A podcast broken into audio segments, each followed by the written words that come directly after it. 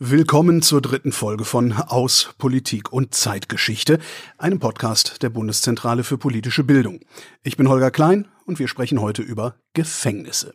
Wenn Sie sich nach dem Hören tiefer mit dem Thema befassen wollen, empfehle ich Ihnen die Ausgabe der Zeitschrift aus Politik und Zeitgeschichte zum Thema Gefängnis, zu finden auf bpb.de slash abutz.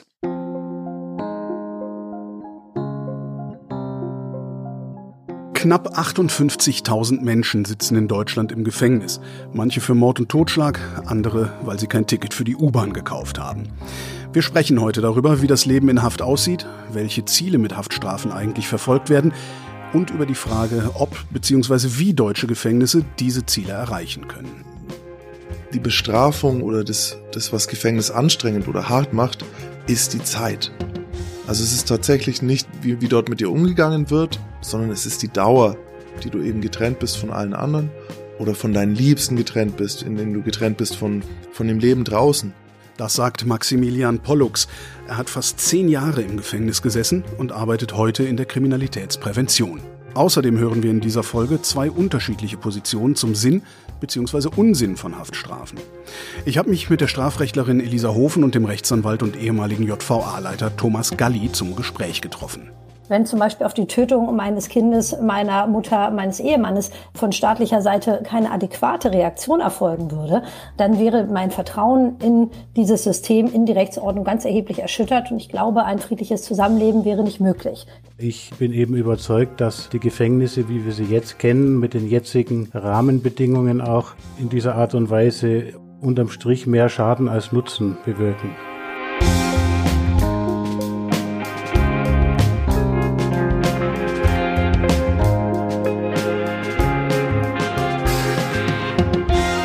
Verkünde im Namen des Volkes folgendes Urteil. Einem Menschen die Freiheit zu entziehen, ist die härteste Strafe, die im deutschen Rechtsstaat vorgesehen ist. Gleichzeitig sind Gefängnisse für die meisten von uns, man könnte sagen zum Glück, unbekannte Orte. Wir haben vielleicht eine vage Vorstellung davon, was sich in Haft abspielt, doch die ist ehrlicherweise vor allem geprägt durch amerikanische Serien wie Prison Break oder vielleicht auch deutsche Formate wie Hintergittern der Frauenknast. Beides hat mit der Realität deutscher Gefängnisse wenig zu tun. In den USA ist das Gefängnissystem anders aufgebaut als in Deutschland und Frauengefängnisse sind ohnehin eher die Seltenheit. Laut Statistischem Bundesamt waren 2020 gerade mal sechs Prozent der Inhaftierten in Deutschland weiblich. Verallgemeinert lässt sich sagen, je schwerer das Verbrechen, desto höher der Männeranteil. Darum sprechen wir in dieser Folge auch häufig nur von Tätern, nicht von Täterinnen. Also ich hatte die Vorstellung von Haft als eine Art Gladiatorenschule, wo du lernst, irgendwie ein Mann zu sein. Dass der Alltag im Gefängnis dann doch anders aussieht, das hat Maximilian Pollux erlebt. Er war wegen Drogendelikten, Waffenhandel und Körperverletzung fast zehn Jahre lang inhaftiert. Doch den Alltag gibt's in deutschen Gefängnissen eigentlich kaum, denn der kann je nach Vollzug sehr unterschiedlich aussehen. Gefängnis ist so ein Begriff, ja, aber bin ich, äh, habe ich eine Jugendstrafe? Bin ich im Erwachsenenvollzug? Bin ich in einem Gefängnis, in dem therapiert wird? Bin ich in einer Sozi äh, sozialtherapeutischen Einrichtung? Bin ich ähm, im Normalvollzug? Mache ich eine Ausbildung? Arbeite ich nicht? Es gibt so viele Faktoren, die den einen Tag eines Häftlings von dem eines anderen unterscheiden. Es gibt in Deutschland rund 200 Justizvollzugsanstalten. Welche Regeln dort gelten, wurde 1977 im Strafvollzugsgesetz festgelegt. Das gilt als Meilenstein in der Entwicklung deutscher Gefängnisse. Seit 2006 ist der Strafvollzug allerdings nicht mehr auf Bundesebene geregelt, sondern Ländersache. Das heißt, ob man in Bayern, Sachsen oder Nordrhein-Westfalen im Gefängnis sitzt, macht einen großen Unterschied. Für Maximilian Pollux, der in Bayern einsaß, sah ein typischer Tag im Gefängnis so aus. Mein Tag begann in der Früh mit der sogenannten Lebenkontrolle. Da kommt ein Beamter, sperrt die Tür auf, guckt, ob du lebst. Wenn du lebst, sperrt er wieder zu. Dann warst du meistens zugesperrt bis kommt drauf an, wenn der Hofgang vormittags ist, bis zu dieser eine Stunde Hofgang, lass die um 9.30 Uhr sein, ähm, wurde aufgesperrt, dann konntest du in den Hof gehen, dann war meistens so offen bis zum Mittagessen und je nach Anstalt warst du dann wieder auf deinem Haftraum. In manchen Anstalten gab es dann sowas wie abends äh, Aufschluss nennt sich das. Ne? Also man muss sich ja vorstellen, jeder Gang und dann am Ende der, des Ganges ist dann ein Gitter und dann wurde meistens in den Anstalten ein Gang aufgesperrt, zum Beispiel für zweieinhalb Stunden. Da konntest du dann Zellennachbarn besuchen oder Manchmal gibt's Küchen, wo du dann vielleicht auch eine Kleinigkeit kochen kannst. In den normalen Strafhaftanstalten ist dann, würde ich sagen, allerspätestens um halb neun, neun ist dann Einschluss. Die wenigsten Häftlinge in Deutschland verbüßen eine so lange Haftstrafe wie Maximilian Pollux. Etwa die Hälfte sitzt sogar kürzer als ein Jahr im Gefängnis. Laut Strafvollzugsgesetz ist das Ziel der Haft, dass Gefangene, Zitat, fähig werden, künftig in sozialer Verantwortung ein Leben ohne Straftaten zu führen. Zitat Ende. Man spricht hier auch von Resozialisierung. Die Rückfallstatistik des Bundesjustizministeriums zeigt allerdings, nur ein Drittel der erwachsenen Häftlinge bleibt nach der Haft straffrei. Bei den Jugendlichen werden sogar bis zu 85 Prozent nach ihrer Haft wieder straffällig. Ich habe Haft genutzt, um alt genug zu werden, mich selbst und meine Taten reflektieren zu können. Andere Leute nutzen die Haft dafür ganz sicher nicht, sondern was bietet denn die Haft dir zuallererst? Ist Kontakt zu anderen Kriminellen. So und wenn du es nicht schaffst, da durchzusehen, wie dass die alle, dass wir alle, wie wir dort sind, irgendwie äh, keine Helden sind, sondern wenn du jetzt diesen Schritt nicht machst, dann lernst du da drin ja nur das System zu hassen, die Gesellschaft zu hassen. Übrigens wirst du verurteilt im Namen des Volkes. Im Namen des Volkes. Steht auf meinem Urteil drauf. Wieso, warum sollte ich mich zugehörig fühlen zum Volk? Im Gegenteil. Viele dort drin werden eher durch diese, durch diese Abgrenzung und fühlen sie sich noch ausgestoßener, fühlen sich als Opfer der Gesellschaft und äh, werden dadurch äh, gerade unter harten Haftbedingungen gefährlichere Täter. Muss man ganz klar sagen. Um sich auf die Zeit nach der Entlassung vorzubereiten, ist der Kontakt nach außen für viele Häftlinge besonders wichtig, gerade bei einer langen Freiheitsstrafe. Grundsätzlich sind die Kontaktmöglichkeiten klar, Besuche, Briefe und Telefonate. Aber auch hier gilt wieder, es kommt aufs Bundesland an. Ich hatte Briefkontakt zu meiner Familie, sonst äh, ein, ein, zwei Freunde von der Zeit davor. Man muss aber auch sagen, dass das wirklich bei den meisten Leuten, die lange Haftstrafen haben, ähm, wirklich einschläft bis auf einen ganz, ganz kleinen Kreis an Menschen. Also gerade in bayerischer Haft hast du natürlich nur die Möglichkeit, Briefe zu schreiben. Ich habe, ich glaube, ich habe das erste Mal telefoniert. Ich, ich, also mindestens sieben, eher achteinhalb Jahre oder so, bis ich das erste Mal telefonieren durfte. Und es gibt Besuche, aber wer kommt dich besuchen? Das Telefonieren ist in bayerischer Haft bislang nur in dringenden Fällen erlaubt alle zwei Monate. 2021 haben bayerische Häftlinge deshalb eine Petition gegen diese strikten Telefonregeln gestartet. In dieser Petition beklagen die Häftlinge der JVA Straubing, dass sie sich durch diese Regeln von ihren Familien, Kindern und Freunden entfremden. Das würde es ihnen schwer machen, nach der Haft noch Anschluss zu finden an die Welt außerhalb des Gefängnisses. Klar, je strenger die Regeln sind, umso größer ist die Distanz zum normalen Leben und zur Gesellschaft. Dieser Abstand von der Gesellschaft, jedenfalls die physische Trennung, muss nicht immer falsch sein. Maximilian Pollux hält es durchaus für sinnvoll, gefährliche Täter zu isolieren, sogar in seinem eigenen Fall. Ich war brandgefährlich. Deswegen, bei mir ist es schon richtig, so gesehen richtig gelaufen. Ne? Ich würde aber halt nicht sagen, dass ich resozialisiert wurde, sondern ne, ich wurde äh, getrennt. Und darüber beschwere ich mich auch nicht. Ich habe aber rechts und links von mir Leute gesehen, die nicht dort sein hätten müssen. Resozialisierung oder wie er lieber sagt, Erstsozialisierung. Das würde für ihn bedeuten, dass man dem Häftling die Chance gibt, sich etwas aufzubauen, tagsüber draußen zu sein, zu arbeiten oder sich in einem Verein zu engagieren. Es gibt in Deutschland Einrichtungen, die das ermöglichen. Schon im Strafvollzugsgesetz von 1977 wurde der sogenannte offene Vollzug als Regelform der Unterbringung bestimmt. Bis heute gibt es ihn aber nur in einigen Bundesländern auch in der Praxis. Und für alle Menschen, die sich, die jetzt nichts sich kein Bild selbst gemacht haben von Gefängnissen und die eigentlich von außen drauf schauen. Die Frage ist, was wollen wir mit Gefängnissen erreichen? Wollen wir abschrecken und bestrafen? Oder wollen wir heilen und sozialisieren? Genau diese Fragen habe ich mit Elisa Hofen und Thomas Galli diskutiert. Elisa Hofen ist Strafrechtlerin, Thomas Galli ist Rechtsanwalt und ehemaliger JVA-Leiter. In der APUZ haben die beiden ihre unterschiedlichen Perspektiven auf das deutsche Gefängnissystem beschrieben. Während Gefängnisse für Elisa Hofen alternativlose Institutionen darstellen, sind sie für Thomas Galli spaltende Anstalten. Ich wollte von beiden wissen, wie sie zu ihren Einschätzungen kommen. Guten Tag, Frau Hofen. Guten Tag, Herr Galli. Schönen guten Tag. Guten Tag. Frau Hofen, welchen Nutzen haben Gefängnisse? Tja, erst einmal sind Gefängnisse einfach nicht wegzudenken aus unserer Realität, denn es geht schlicht darum, dass Menschen, die zum Teil schwere Straftaten verübt haben, dafür natürlich auch eine Sanktion erfahren müssen. Und da haben wir nur verschiedene Möglichkeiten. Wir müssen also auf mögliche Rechtsgüter dieser Menschen zugreifen. Ähm, unsere Verfassung verbietet uns Leib oder Leben, das natürlich aus sehr, sehr guten Gründen. Ähm, und damit bleiben nur Geld und Freiheit. Und Ehre ist doch auch ein Rechtsgut, oder?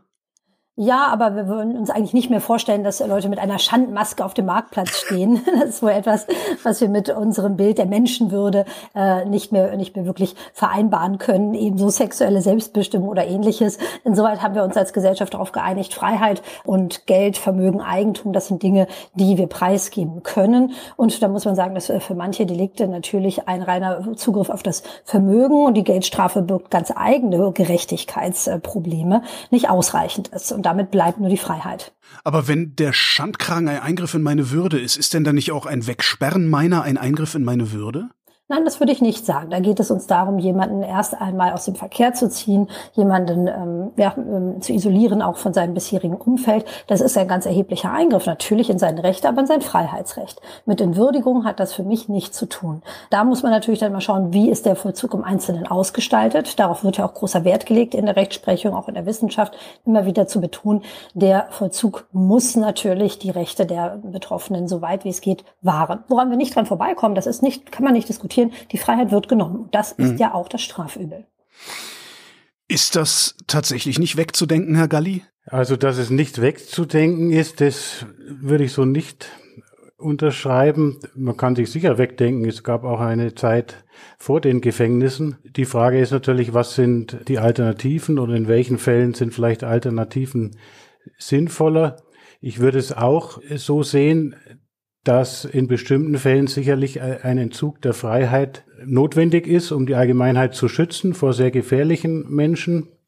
Ich würde auch sagen, dass einiges von dem, was man jetzt mit dem derzeitigen Strafvollzug erreichen will, äh, sinnvoll ist und notwendig ist. Aber ich äh, bin eben überzeugt, dass die Gefängnisse, wie wir sie jetzt kennen, mit den jetzigen Rahmenbedingungen auch in dieser Art und Weise unterm Strich mehr Schaden als Nutzen bewirken. Dafür ist natürlich aber ganz entscheidend, dass man erst einmal darüber spricht, was eigentlich Sinn und Zweck von Strafe ist. Ähm, Herr Galli hat jetzt gleich schon auf den Aspekt vor allem Resozialisierung abgestellt, über den wir sicher werden sprechen müssen. Für mich ist aber, und nur das ist, denke ich, ähm, eine, eine verbreitete Position auch in der, in der Strafrechtswissenschaft, äh, da geht es nicht primär um Resozialisierung. Das ist ein Aspekt, der insbesondere dann bei der Ausgestaltung des Strafvollzugs eine große Rolle spielen muss, die entscheidende Rolle. Aber erst einmal bei der Frage, verhängen verhänge ich eine Strafe und welche? Spielen andere Dinge eine Rolle, nämlich auch, man muss es so klar sagen, auch Vergeltung. Das Wort Vergeltung, ne, das hat so ein bisschen was Antiquiertes. Man denkt an Rache, an was Barbarisches. Aber zum einen ist Vergeltung etwas, was in allen Menschen drin ist, jedenfalls in den allermeisten Menschen. Das zeigen ganz verschiedene Studien, äh, die belegen, dass eine Reaktion auf Unrecht ähm, etwas ist, wofür Menschen sogar bereit sind, dann auch zu investieren, ja, weil das unheimlich wichtig ist. Und letztendlich ist Vergeltung auch für mich nichts anderes anderes als Gerechtigkeit. Ne? Zu sagen, da wird eine Norm gebrochen, da wird ein Mensch verletzt, da steht ja zum Beispiel beides dahinter, wenn eine Person eine andere tötet, dann ist es, wäre es ungerecht, darauf nicht zu reagieren. Gerechtigkeit meint hier einen Ausgleich zu schaffen. Und das sind für mich ganz grundlegende Prinzipien, die nichts damit zu tun haben mit, wie ja, tradierten äh, brachialen Vorstellungen, sondern die grundlegend sind auch für ein friedliches Zusammenleben. Wenn zum Beispiel auf die Tötung meines Kindes, meiner Mutter, meines Ehemannes von staatlicher Seite Seite keine adäquate Reaktion erfolgen würde, dann wäre mein Vertrauen in dieses System, in die Rechtsordnung ganz erheblich erschüttert. Und ich glaube, ein friedliches Zusammenleben wäre nicht möglich. Wir brauchen also angemessene Strafen, die Unrecht und Schuld widerspiegeln. Und so zeigt sich das ja auch in unseren Gesetzen. Ja, wobei eben das aus meiner Sicht gerade die Frage ist, ob das sozusagen der sinnvollste Umgang ist mit Kriminalität oder mit schädigendem Verhalten von von Einzelnen oder mit Unrecht, wie man es immer nennen will. Ich denke auch, oder beziehungsweise wie Sie sagen, dass dieser Vergeltungsgedanke und Wille in uns Menschen drinsteckt und dass der an sich auch sinnvoll ist. Es wäre ja auch fatal, wenn wir beobachten würden, jemand bringt eine andere Person um oder schädigt sie schwer und wir gehen einfach dran vorbei und sagen, das juckt uns nicht. Und es wäre auch ganz fatal, wenn der Staat und unsere Justiz nicht auf solche Dinge auch reagieren würde. Aber wenn man sozusagen rational hinschaut, dann muss man doch sagen, okay, nehmen wir den schlimmsten Fall. Ein Mann hat zum Beispiel ein Mädchen umgebracht. Was bringt es letztlich, den Mann jetzt allein aus Strafgründen sozusagen wegzusperren? Also was machen wir damit wieder gut oder wieso ist das jetzt eine angemessene Reaktion? Aber was würden Sie in dem Fall als Alternative vorschlagen? Jetzt stellen wir uns vor, dieser Mann würde, wenn man davon ausgeht, oh, der muss gar nicht resozialisiert werden, ähm, äh, der ist an sich gut integriert, ähm, wir machen mit dem vielleicht ein, zwei Therapien und dann ist er wieder auf freiem Fuß und begegnet den Eltern des Mädchens an der nächsten Supermarktkasse. Wäre das eine Welt, in der Sie leben wollen würden? Das auf keinen Fall. Das finde ich eben aber auch ein Problem, dass wir vielleicht dazu neigen, weil wir auch dieses Vergeltungsbedürfnis haben, dann zu sagen, okay, wenn wir diesem Vergeltungsbedürfnis irgendwo Rechnung tragen, dann haben wir unsere Pflicht erfüllt und dann ist vielleicht das Problem auch ein Stück weit gelöst. Aber wissen wir natürlich alle, wenn wir näher hinschauen, dass es überhaupt nicht der Fall ist, dass sich zum Beispiel eben viel zu wenig um die Opfer oder in dem Fall um Hinterbliebene auch gekümmert wird. Das gilt natürlich absolut im Blick zu nehmen und dass die Eltern nicht nie wieder dem Täter begegnen wollen und so weiter. Das muss alles gesichert sein und in den Fällen gibt es auch keine Lösung, die man jetzt anbieten kann und sagt, okay, so und so machen wir es, dann äh, ist es gut. Aber in vielen anderen Fällen gibt es eben Wege, die zumindest etwas sinnvoller sind als das, was wir jetzt tun und wo vielleicht auch eine Schadenswiedergutmachung teilweise möglich ist. Also ich glaube, uns trennt, dass ich immer noch meine, es gibt keine Alternative dazu, dass äh, der Staat angemessen schuldausgleichend auf eine solche Tat reagieren muss mit einer entsprechenden Strafe. Wo ich Ihnen aber voll zustimmen würde, ist, dass wir andere äh, Dinge dabei zu sehr aus dem Blick verlieren, weil wir ja meinen, damit ist ja alles getan. Ne? Also Sie haben gerade auch die Rolle der Opfer angesprochen, da bin ich zum Beispiel ganz bei Ihnen. Ähm, da muss mehr getan werden, denn allein die Strafe, die Strafhöhe hat natürlich für die Opfer die befriedende Funktion nur teilweise. Wir brauchen da andere Angebote ne, und auch eine stärkere Fokussierung. Und ich glaube, wir müssen auch darüber sprechen, welche Deliktsbereiche gucken wir uns gerade an. Das gilt natürlich erst recht für kleinere und mittlere Kriminalität, sogar in besonderem Maße natürlich für Bagatellen. Ne. Der Fall, den ich hier gebildet habe, dass jetzt äh, ein Mensch ermordet wird, da sprechen wir über auch eine ganz andere Form von Unrecht, als wenn wir für einfache Körperverletzungen, einfach einen Ladendiebstahl sprechen. Da haben wir in meinen Augen ja auch ein viel geringeres Vergeltungsbedürfnis und da müssen andere Aspekte Aspekte wie Resozialisierung viel stärker in den Vordergrund rücken. Ja, die Frage ist dann, was ist dann das Beste, um Resozialisierung zu erreichen? Ne? Ist das Gefängnis dann nicht vielleicht auch eine Chance dafür oder ist das nur schädigend? Ist es, Herr Galli? Es ist eine Chance dafür und es ist nicht nur schädigend und es gibt immer wieder Fälle, die tatsächlich dann die Chancen auch nutzen und die vielleicht sogar durch das Gefängnis oder durch das, was sie dort lernen und mitnehmen, auf einen, in Anführungsstrichen, besseren Weg dann kommen, auch nach der Haft. Aber ich glaube eben, dass wir das systematisch eher nicht erreichen. Also man muss sich eben bewusst machen, auch da wieder dieser Gedanke sozusagen, dass Resozialisierung beim Urteilsspruch selber keine Rolle spielt, der gilt auch insofern, als dass die meisten Haftstrafen eher kürzerer Natur sind, also die Hälfte etwa der äh, Gefangenen verbüßt Freiheitsstrafen bis zu einem Jahr nur. Und das heißt, in dieser Zeit kann ich keine Ausbildung absolvieren und kann keine vollwertige Therapie machen und, und, und. Das heißt, spielt gar keine Rolle, was jetzt aus Resozialisierungsgründen notwendig oder sinnvoll wäre. Es kommt allein oder jedenfalls sehr wesentlich einfach auf die Vergeltung der Schuld an. Und dann gibt's andere Gründe, die schon sehr oft thematisiert worden sind, die Stigmatisierung von ehemaligen äh, Gefangenen, die es dann draußen schwierig haben im Arbeitsbereich und anderen Bereichen. Auch die Subkultur in den Anstalten, also auch dieser Gefängnisgedanke, dass ein paar hundert Straftäter zusammen in eine geschlossene Anstalt eingesperrt werden und dort natürlich dann die, die Peer Groups innerhalb der Straffälligen sich bilden. Das sind alles strukturelle Mechanismen und Folgen von diesem Gefängnisgedanken, die sich letztlich aus meiner Überzeugung negativ für, für eine mögliche Resozialisierung auswirken. Wäre es denn denkbar, dass wir ja das Strafrecht so umbauen, dass wir sagen, okay, die Resozialisierung bis jetzt auf Kapitalverbrechen steht im Vordergrund und die Gerichte inhaftieren gar nicht mehr so oft, sondern lassen sich andere Werkzeuge einfallen? Also einige Werkzeuge gibt es natürlich. Die sollen ja auch zur Anwendung kommen. Denken wir zum Beispiel an den Täter-Opfer-Ausgleich. Äh, da sind ja auch Staatsanwaltschaften, Gerichte gehalten, darüber nachzudenken, ob es die Möglichkeit gibt, dass wir zwischen Täter und Opfer ja einen Ausgleich finden, eine Wiedergutmachung finden. Das ist natürlich sehr, sehr sinnvoll, weil das alle Zwecke des Strafrechts eigentlich noch besser verwirklicht, wenn letztendlich für das Opfer ähm, eine Lösung gefunden wird, mit der das Opfer ja im Ergebnis ähm, ja doch noch zufriedener ist, allein als mit der Inhaftierung des Täters. Also solche Punkte sind wichtig, äh, solche Mechanismen. Dass unser komplettes System sich ändert und nur noch Resozialisierung im Fokus steht. Dafür bräuchten wir wirklich eine ganz, ganz grundlegende Änderung unseres Strafrechtssystems, die ich auch nicht, nicht konsequent und nicht wünschenswert finde, sondern wir brauchen einen Ausbau dieser Möglichkeiten. Ist denn das noch ein angemessener Schuldausgleich, wenn ich ein halbes Jahr im Gefängnis gesessen habe und danach keinen Job mehr finde, wo ich äh, mit Bargeld zu tun habe beispielsweise? Das hängt natürlich sehr von der Strafe, von der Straftat ab, die sie verübt haben. Ne?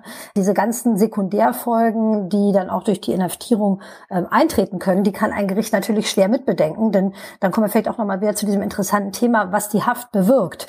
Die Haft kann solche negativen und stigmatisierenden Effekte natürlich haben. Das ist der große Risiko an einer Haftstrafe.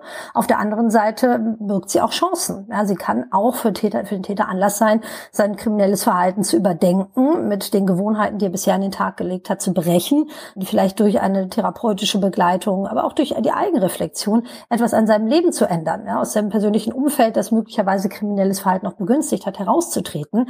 Ja, also was letztendlich dann im Strafvollzug passiert, das kann ein Gericht nicht mit einpreisen. Ja, dafür sind dann Herr Galli und seine Kollegen zuständig. Wie gesagt, es gibt natürlich Fälle, wo man sagt, auch vielleicht Haft war da genau das richtige Mittel. Da muss man, glaube ich, aber auch dann differenzierter hinschauen, was genau war der, war das die Tatsache, die dich dann auf einen anderen Weg gebracht hat? War es die Tatsache der Herausnahme aus dem üblichen Umfeld? War es die Tatsache, dass du vielleicht Ansprechpartner, vernünftige Ansprechpartner von Seiten der Beamten in Haft gefunden hast oder andere Dinge? Aber trotzdem, man kann nicht einseitig sagen, Haft bringt nur Schaden, aber ich glaube, man kann auch nicht äh, zu einseitig sagen, naja, so nach dem Motto, irgendwas Sinnvolles wird schon bei herauskommen und irgendwas muss der Staat ja letztlich tun, sondern ich glaube, wir müssen eben schauen, was erreichen wir systematisch und was erreichen wir systematisch nicht. Und dann geht es einfach drum, von diesem hohen Niveau, das wir zweifelsohne schon erreicht haben, aber dass wir davon ausgehend uns äh, weiter fortentwickeln. In welche Richtung würden wir uns denn idealerweise fortentwickeln? Also ganz grob gesagt muss es aus meiner Sicht eben drum gehen, diesen Gedanken dieser geschlossenen Einrichtung zumindest zurückzufahren, dass immer weniger Menschen tatsächlich dort inhaftiert werden, hin zu ambulanteren oder dezentraleren Formen, möglicherweise auch des Freiheitsentzuges, aber viele, wie gesagt, wir reden in der Mehrheit über eher kurze Freiheitsstrafen, da könnte man, glaube ich, auch noch das System der gemeinnützigen Leistungen die zu erbringen sind. Das könnte man ausbauen und wie gesagt Schadenswiedergutmachung, die Dinge, die die konkreten Opfer auch betreffen. Und dann halt hin zu individuelleren Lösungen und Möglichkeiten des Umgangs mit Straffälligen auch. Also ich habe ja viele Straffälligen natürlich erlebt und erlebe sie jetzt noch als Anwalt, die ganz unterschiedliche Problemlagen haben und wo man merkt, man müsste mit demjenigen, meistens sind ja Männer, individuell arbeiten, aber in seiner Realität arbeiten, an, möglicherweise an seinem Arbeitsplatz, wenn er einen hat, in seinen Beziehungen, in seinem Freundeskreis und, und, und. Und dann hätte man jedenfalls bessere Chancen, die Menschen tatsächlich auf einen anderen Weg zu bringen. Und dieses individuell mit Menschen arbeiten ist in einer Anstalt, wo sie 500 oder teilweise 1000 Inhaftierte irgendwo verwalten müssen, äh, kaum möglich. Ja, Sie bräuchten aber, wenn Sie individuell arbeiten wollen, auch für 500 Inhaftierte 250 Leute, die sich kümmern. Ist natürlich eine Kostenfrage, wobei ich schon denke oder den Anspruch erheben würde, dass alternative Wege letztlich auch kostengünstiger wären. Es gibt ja hin und wieder Studien, die meinetwegen von 1 zu 1 Betreuungen, wo man eben merkt, das hat deutliche Auswirkungen auf, auf die Minderung der Rückfallgefahr zum Beispiel oder auch auf die Chancen, dass die Leute einen Arbeitsplatz kriegen und sozialversicherungspflichtig tätig sind und, und, und. Und wenn man diese ganzen sozialen Folgekosten auch in Betracht nimmt, dann würden sich neuere Wege auch finanziell sozusagen lohnen. diese Fortentwicklung des, äh, des Vollzuges, also die Fortentwicklung des Bestrafens ja eigentlich, die Herr Galli da gerade skizziert hat, würden Sie da mitgehen, Frau Hofen? Natürlich besser werden kann man immer. Herr Galli hat ja gesagt, wir haben ganz, ganz viele Haftstrafen, die sich im Bereich ein Jahr oder ähnliches bewegen. Das ist natürlich gar nicht wünschenswert. Ne? Alle Vorteile, die eine Haft möglicherweise haben kann, sind in einem Jahr kaum zu erreichen. Da sind die Leute drin und wieder draußen, ähm, ohne dass man wirklich damit mit ihnen arbeiten konnte.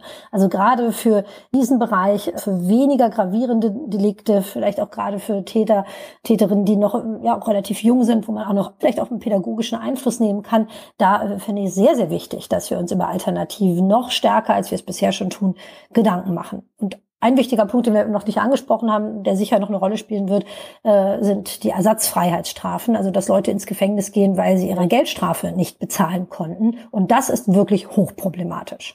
Dafür ist Haft nicht da. Warum tun wir es dann trotzdem?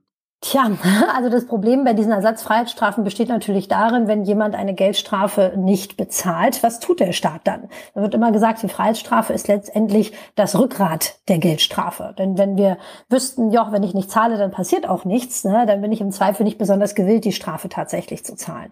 Ähm, ich meine aber, und das hat ja die aktuelle Regierung auch vor, dass wir wirklich uns klar werden müssen, wir müssen hier was ändern, damit das das aller, aller, allerletzte Mittel ist. Ähm, zuerst einmal muss ganz konsequent beigetrieben werden. Es muss im Zweifel gefändet werden. Also es muss wirklich versucht werden, dieses Geld einzutreiben. Es müssen ganz, ganz viele Angebote gemacht werden, das durch gemeinnützige Arbeit ähm, abzuarbeiten, ja, damit die, wirklich die Haftstrafe das allerletzte Mittel bleibt. Und es muss auch die Möglichkeit geben, dass nochmal ein Richter, eine Richterin, bevor die Person ins Gefängnis geht, über den Fall schaut und vielleicht sagen kann, wir haben hier eine Härtefallsituation. Wir sehen ausnahmsweise noch von der Vollstreckung dieser Strafe durch einen Vollzug dann ab, sondern dass das letztendlich fast automatisiert passiert. Das wird äh, dann den Gefahren, die ja doch die Haft birgt, nicht gerecht. Also wir haben, wir sehen ja einen Diskussionsbedarf, darum sitzen wir ja hier. Diese Diskussion, findet die denn eigentlich auch statt an den richtigen Stellen in der Politik, in der Wissenschaft? Also für Sachsen kann ich sagen, ja. Ähm, tatsächlich dort ist man da sehr ähm, bemüht, sich mit diesen Fragen auseinanderzusetzen und über Alternativen nachzudenken und entsprechende Projekte zu fördern. Das glaube ich schon. In der Wissenschaft ist äh, gerade sind diese alternativen Formen zum Strafen auch ein, ein Thema. Was wir, glaube ich, noch mehr brauchen, ist empirisches Hintergrundwissen. Also dass wir noch mehr erfahren müssen, tatsächlich über die Fragen, die wir uns auch gerade so ein bisschen unterhalten haben. Was bringt eigentlich äh, Haft, was nicht? Ähm, darüber müssen wir mehr machen machen als so reine Rückfallforschung mit äh, nackten Zahlen und Daten, sondern auch wirklich mal Biografien begleiten, mit Menschen sprechen. Das, glaube ich, ist schon noch erforderlich, dass wir das wissenschaftlich noch stärker einhegen. Aber ist das leistbar, Herr Galli? Wichtig wäre es auf jeden Fall, sehe ich auch so, dass wir da einfach die empirische Basis deutlich vergrößern müssten. Es ist ein Weg, der, der vorangetrieben werden muss, äh, weil Sie sagen, wird es in der Politik ausreichend diskutiert oder beachtet. Es ist natürlich, liegt auf der Hand kein äh, Thema, mit dem man Wahlen gewinnen kann. Ganz im Gegenteil. Insofern ist das auch nie jetzt ganz oben irgendwo auf der Agenda auch der Justizpolitik. Also es entwickelt sich schon ein bisschen was. Da haben Sie gerade, finde ich, einen wichtigen Punkt angesprochen. Ähm, in Berlin zum Beispiel gibt es ja, oder gab es ein, ein Pilotprojekt, Laptops in der Zelle, wo Gefangene ähm, ja, Laptops erhalten sollten. Ich habe mir das mal angeschaut, wurde rumgeführt. Es war wirklich ein tolles Projekt, das auch vom sehr engagierten Leiter vorangetrieben wurde. Ja, wo es ja auch nicht darum ging, dass sie da jetzt nur entertained werden sollten, sondern auch, dass sie halt, gerade wenn sie länger inhaftiert waren, nicht den Anschluss verlieren in technischer Hinsicht, aber auch, weil sie auf diese Weise natürlich ja Zugang zu möglichen Arbeitsstellen hatten, zu Fortbildungsangeboten etc. Dieses Projekt war nur positiv im Blick auf Resozialisierung, wurde aber in der Öffentlichkeit extrem kritisch gesehen. Nach dem Motto, in den Schulen haben wir noch immer keine ordentliche Technik und nun bekommen die Gefangenen das. Und da muss sich natürlich eine Politik auch ein bisschen gegen wehren, ja, gegen dieses Gegeneinander ausspielen verschiedener wichtiger Belange der, der Gemeinschaft. Thomas Galli und Elisa Hofen, vielen Dank. Danke Ihnen. Dankeschön. Thomas Galli und Elisa Hofen blicken unterschiedlich auf Gefängnisse, doch sie sind sich auch einig. Ganz verzichtbar sind Gefängnisse als Institutionen nicht. Sie sollten allerdings weiterentwickelt werden, gerade mit Blick auf die Resozialisierung der Täter. Kommen wir damit nochmal zurück zu Maximilian Pollux. Er hat sich nach der Haft ein geregeltes Leben aufgebaut. Aber lag das daran, dass er so viel Zeit im Gefängnis verbracht hat? Maximilian Pollux sagt, Zehn Jahre verändern jeden Menschen, ob im Gefängnis oder nicht. Nach seiner Haftstrafe hat er begonnen, in der Kriminalitätsprävention zu arbeiten. Er hat den Jugendhilfeverein Sichtweisen gegründet und klärt auf über Kriminalität und Gefängnis. Aus seiner Arbeit zieht er ein klares Fazit. Ich habe für den Sichtweisen e.V. mittlerweile über 700 Workshops gemacht und die Gründe für Kriminalität bei Jugendlichen sind halt auch immer wieder ähnlich. So, es ist Anerkennung, es ist der Wunsch äh, nach Geld natürlich auch, aber es ist vor allem dieses, diese Suche nach einer Gruppe, nach Zusammengehörigkeit. Und wenn wir das als Gesellschaft anders geben können, dann wäre Resozialisierung später nicht mehr nötig. Das wäre die beste Prävention.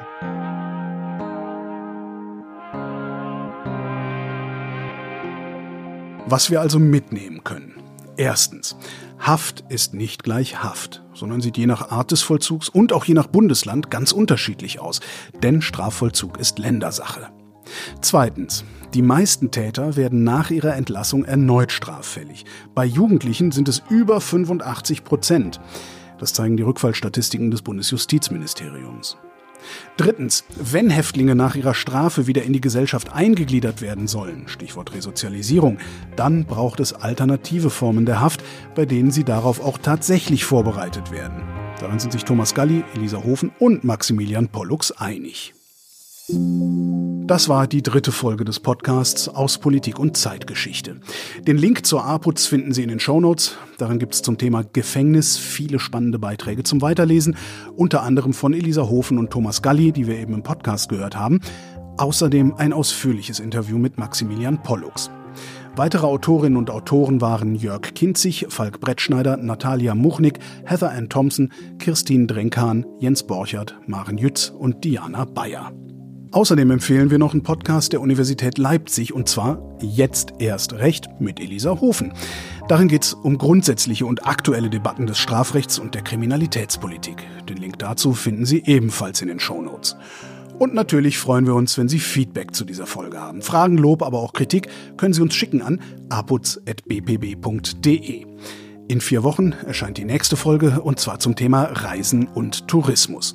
Ich bin Holger Klein und danke für die Aufmerksamkeit.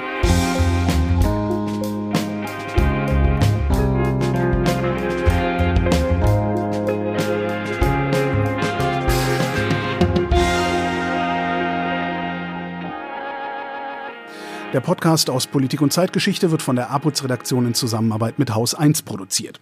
Redaktion für diese Folge Gina Enslin, Julia Günther und Ann-Sophie Friedel. Schnitt Oliver Kraus, Musik Joscha Grunewald, Produktion Haus 1, am Mikrofon war Holger Klein. Die Folgen stehen unter der Creative Commons Lizenz und dürfen unter Nennung der Herausgeberin zu nicht kommerziellen Zwecken weiterverbreitet werden.